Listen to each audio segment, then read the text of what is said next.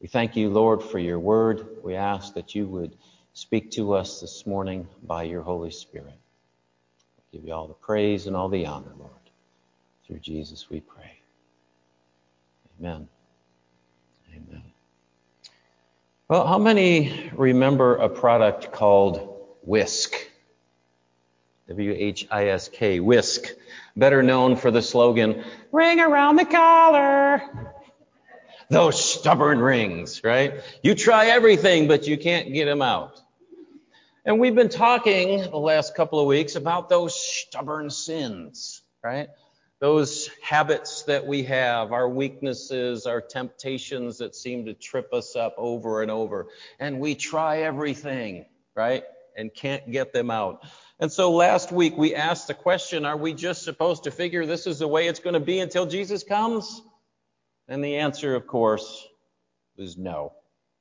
Jesus said, once again, John chapter 8, beginning at verse 34, Jesus answered them, Truly, truly, I say to you, everyone who practices sin is a slave to sin. The slave does not remain in the house forever, the son remains forever. So if the son sets you free, you will be free indeed. How many know Jesus wants us free? Amen? Jesus doesn't want us to be enslaved to any temptation or behavior because sin brings death. We know that, right? It sucks the life out of us, sucks the, the intimacy with God out of our lives, uh, our relationships with other people, it hurts them, uh, our overall well being and quality of life, right? Jesus said in John 10:10, 10, 10, he said, "The thief comes only to steal, to kill and destroy. I came that they may have life and have it abundantly." How many would say this morning, I want to have abundant life? Abundant life. Jesus came to give that to you and to me. So how does he do it? Well, we talked about the fact that it's a process, that it happens in degrees. He doesn't just you know, um, make us perfect all at once. But I think there, I think there's something to that process, something to that growing, something to that learning that is important. Uh, I, I, think if you look back on life, you, you, you realize those lessons that were learned over time are the ones that really have stuck. You know what I'm saying? That, that, that are deep, that are, that are really a part of the core of who we are. And I think that's what, uh, that's what the Lord is looking for. But what I want to share with you uh, this morning, continuing in this little mini series that I've entitled Free Indeed, um, uh, that, that there's parts to this process. And, but, but it's not a step by step kind of a plan thing. I, I just, those, I cringe when I say, okay, here's the seven steps to this and the 10 steps to this and the 15 steps to this, like it's some, you know, cookie cutter thing. No, this kind of a thing is deeply personal with each and every one of us. It's not a formula. Um, and it all takes place in relationship with the Lord.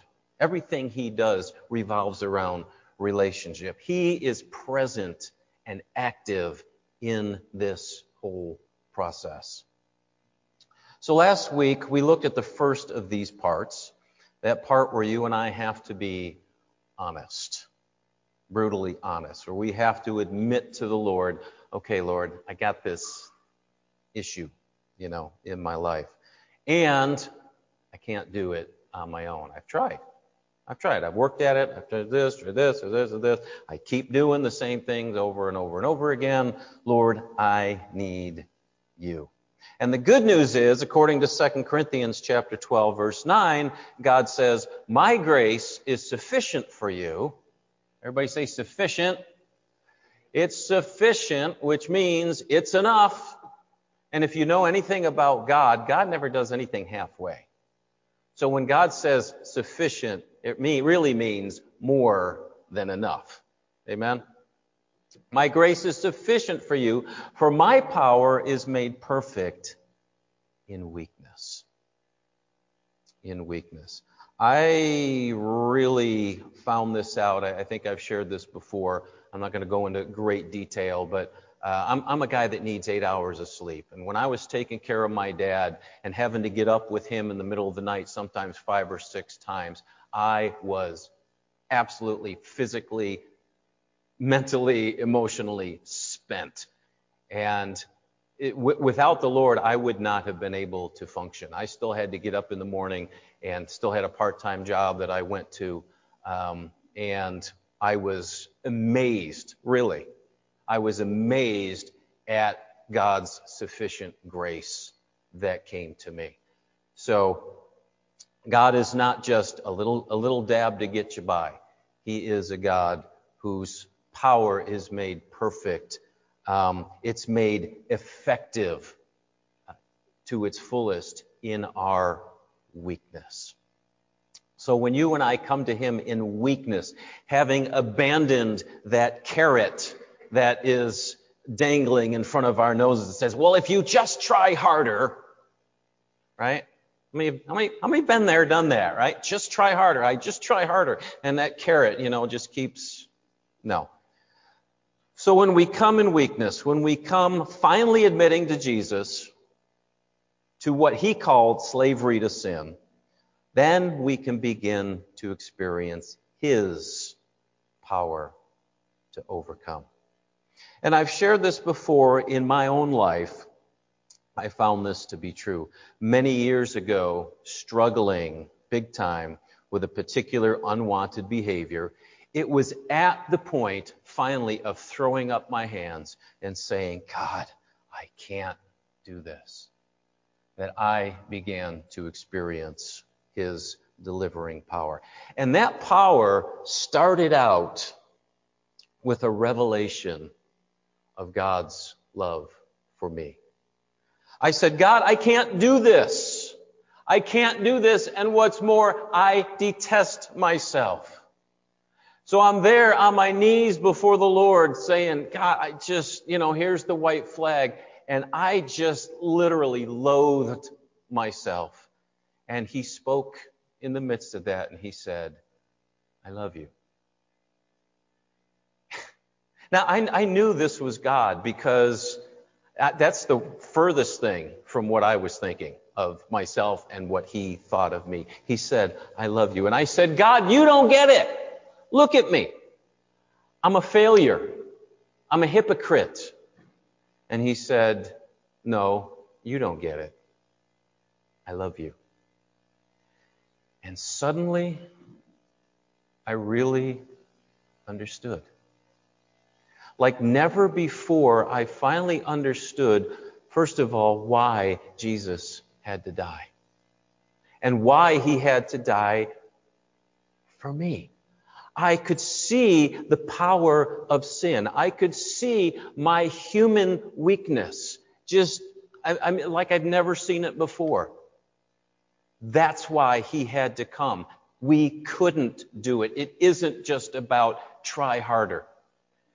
Because I had done that for months and months and months.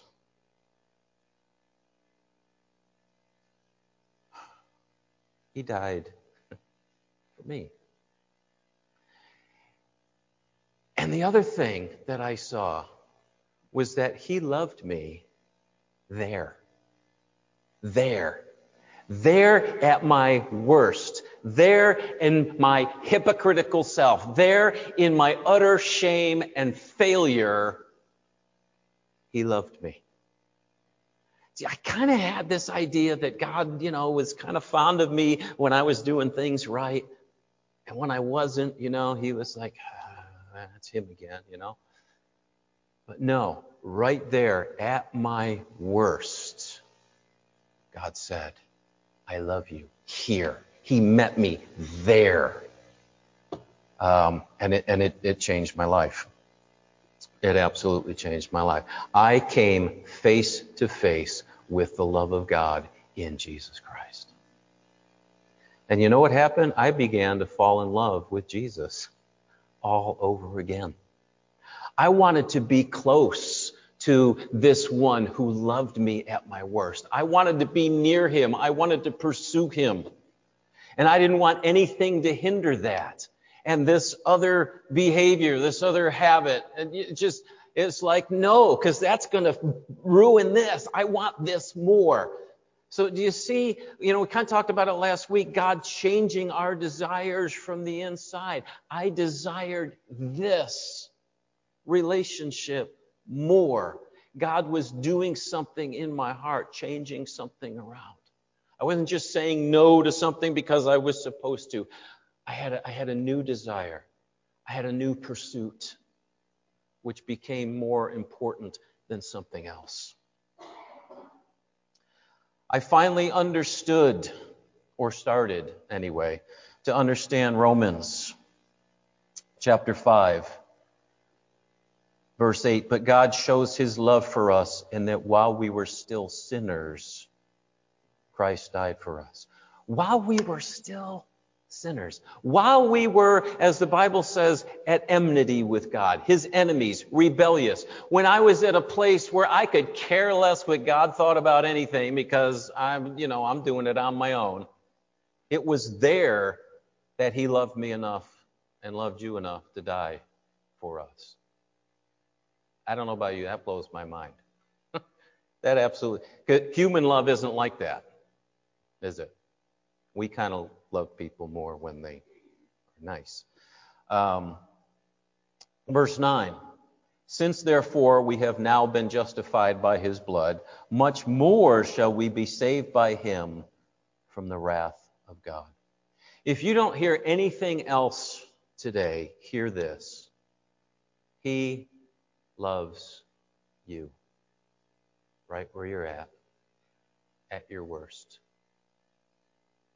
at your worst, at your absolute worst humanness, all the faults and failures staring you right in the face, He loves you and He loves me right there. And how much more, how much more now that we are His beloved children. Amen. So, one, we come to Him honest and in our weakness. Two, we have to understand and receive that incredible, encouraging, and motivating love that He has for us. Now, take a good look at Hebrews chapter 4, verse 15. I'm going to start to open this up today. For we do not have a high priest who is unable to sympathize with our weaknesses but one who in every respect has been tempted as we are, yet without sin. Let us then with confidence draw near to the throne of grace, that we may receive mercy and find grace to help in time of need. Number three, and again, it's isn't it, you know, step by step, but the, the third um, part of this process that I want to talk about, we draw near. Now, I don't know about you, but when I've blown it for the 49th time, I don't feel like drawing near to God. I feel that sense of shame. I feel that sense of disappointment. I feel that shame of, yep, I blew it again. I did that same thing again and again and again. I don't feel like going to God and drawing near. I feel like I need to chastise myself for a few days. I need to get better and then I can come into his presence. Anybody resonate with that? But that's not what the scripture says. The scripture says, because we have a high priest, Jesus, who in every respect, you know, think about it. Jesus lived on this earth in a human body, male to boot, uh, for 33 years. Right? 33 years. He walked in human flesh. He understands every temptation that you and I would face. No, he didn't get tempted to watch too much TV because he didn't have TV. But he was tempted to waste time nonetheless. You know what I'm saying? Every um, um, category, if you will, of temptation that you and I will ever face, Jesus has faced it. He faced it. It was he that went to the disciples and said, You're sleeping. I've asked you to pray, and, and, and you're here sleeping while I'm suffering in the garden, you know, the worst that, I, that I've gone through. And, and, and, and here you are sleeping. He says, The spirit is willing, but the flesh is weak. How did he know that? Because he saw in his own human flesh that weakness. Although he had no sin of his own, although he overcame and therefore is able to help us, the scripture says, he still knows. He gets it. He walked through it. He understands those weaknesses. So therefore, therefore, we can always come to him with those weaknesses. As a matter of fact, he can't help us until we do. Right? So we have to resist that, that temptation to, oh, boy, you know, I, just, I can't, God doesn't want to see me right now. He's disappointed with me, whatever.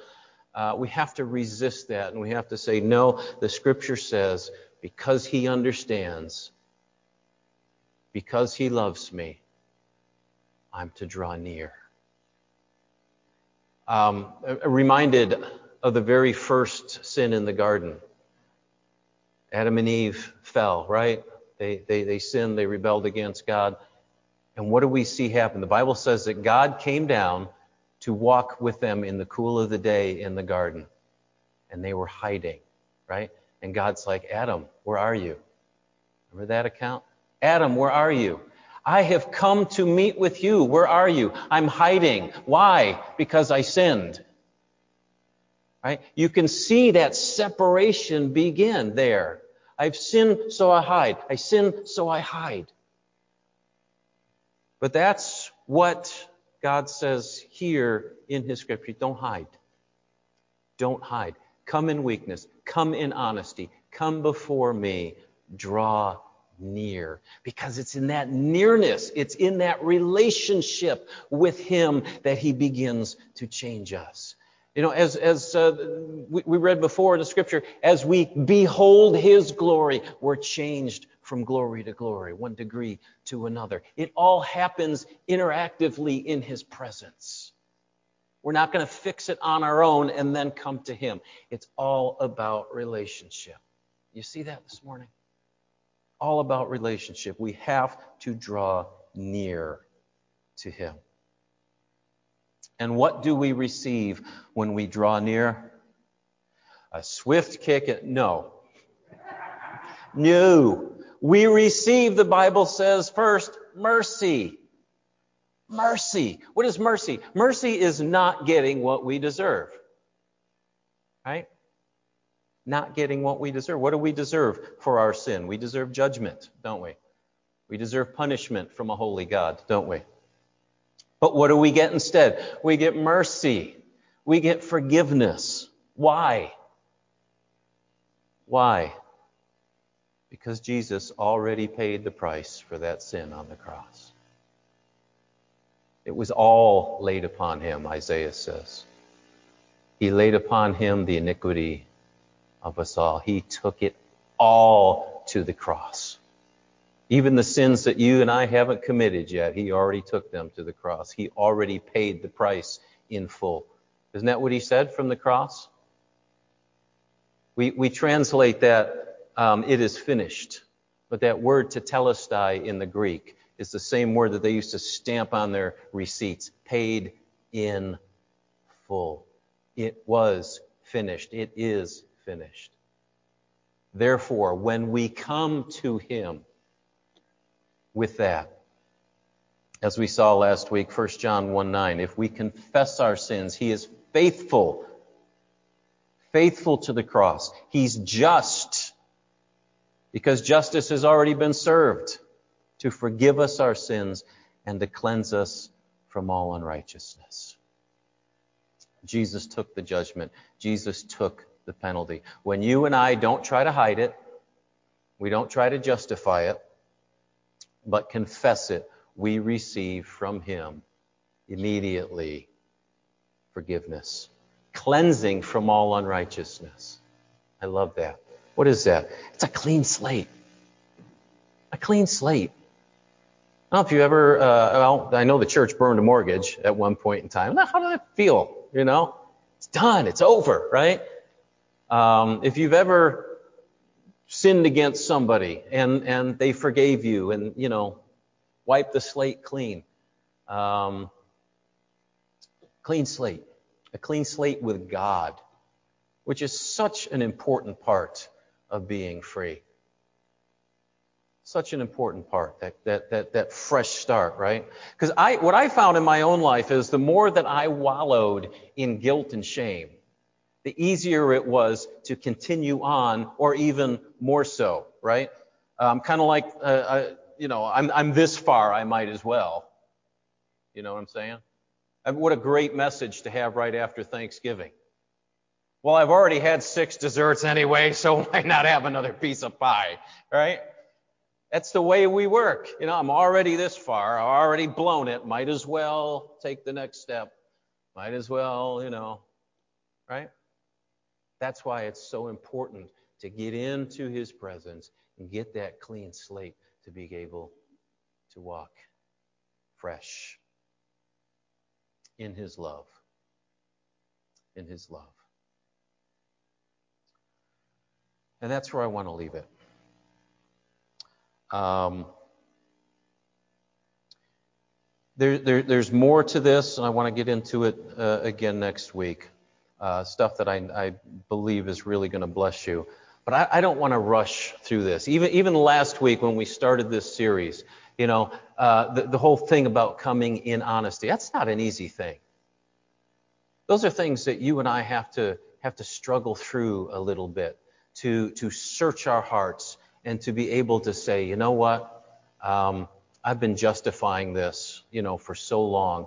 I, I, really need to get honest. I need to get in God's presence. I need to have God shine His light into my heart and reveal things in there, and then I need to, you know, own up to that. That's that's not a simple flip of the switch.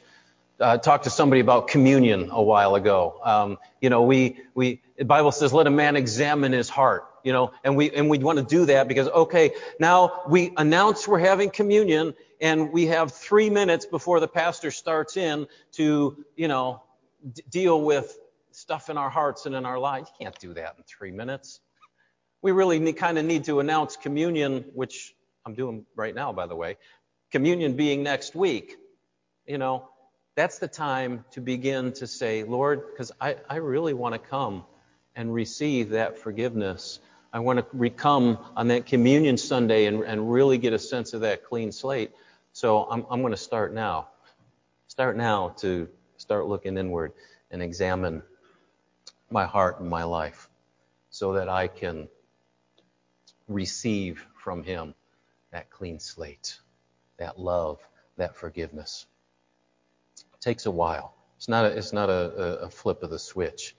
Um, but again, that, um, the revelation of his love. That, that's not something I, I, read a scripture once and it's like, okay, now I get it. Uh, that love to meet me in that place of weakness, that's a process. That was something that my heart in the presence of God had to really wrestle through and work through. So, so none of these things are just, you know, simple.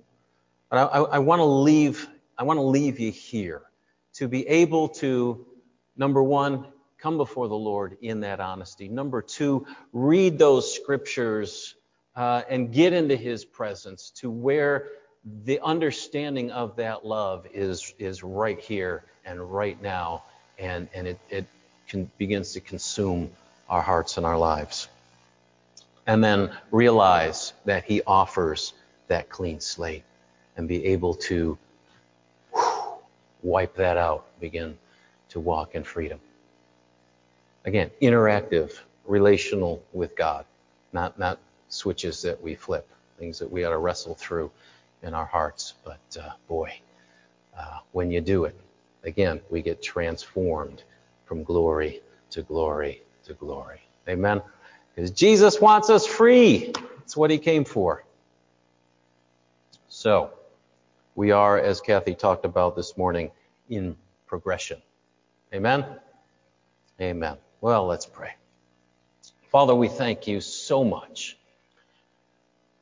that not only do you love us, Lord, um, unconditionally, but you love us enough, God, to, to work with us and to set us free and to change our desires and to make us more and more like you so that we're uh, that we're better for ourselves and for everybody else around. And even more so, Lord, in this uh, this this heavenly calling to shine your light to the rest of the world. That we can be better able to do that. So Lord, speak to us, draw us into your presence and work what only you can work. We praise you for it. In your most awesome name we pray.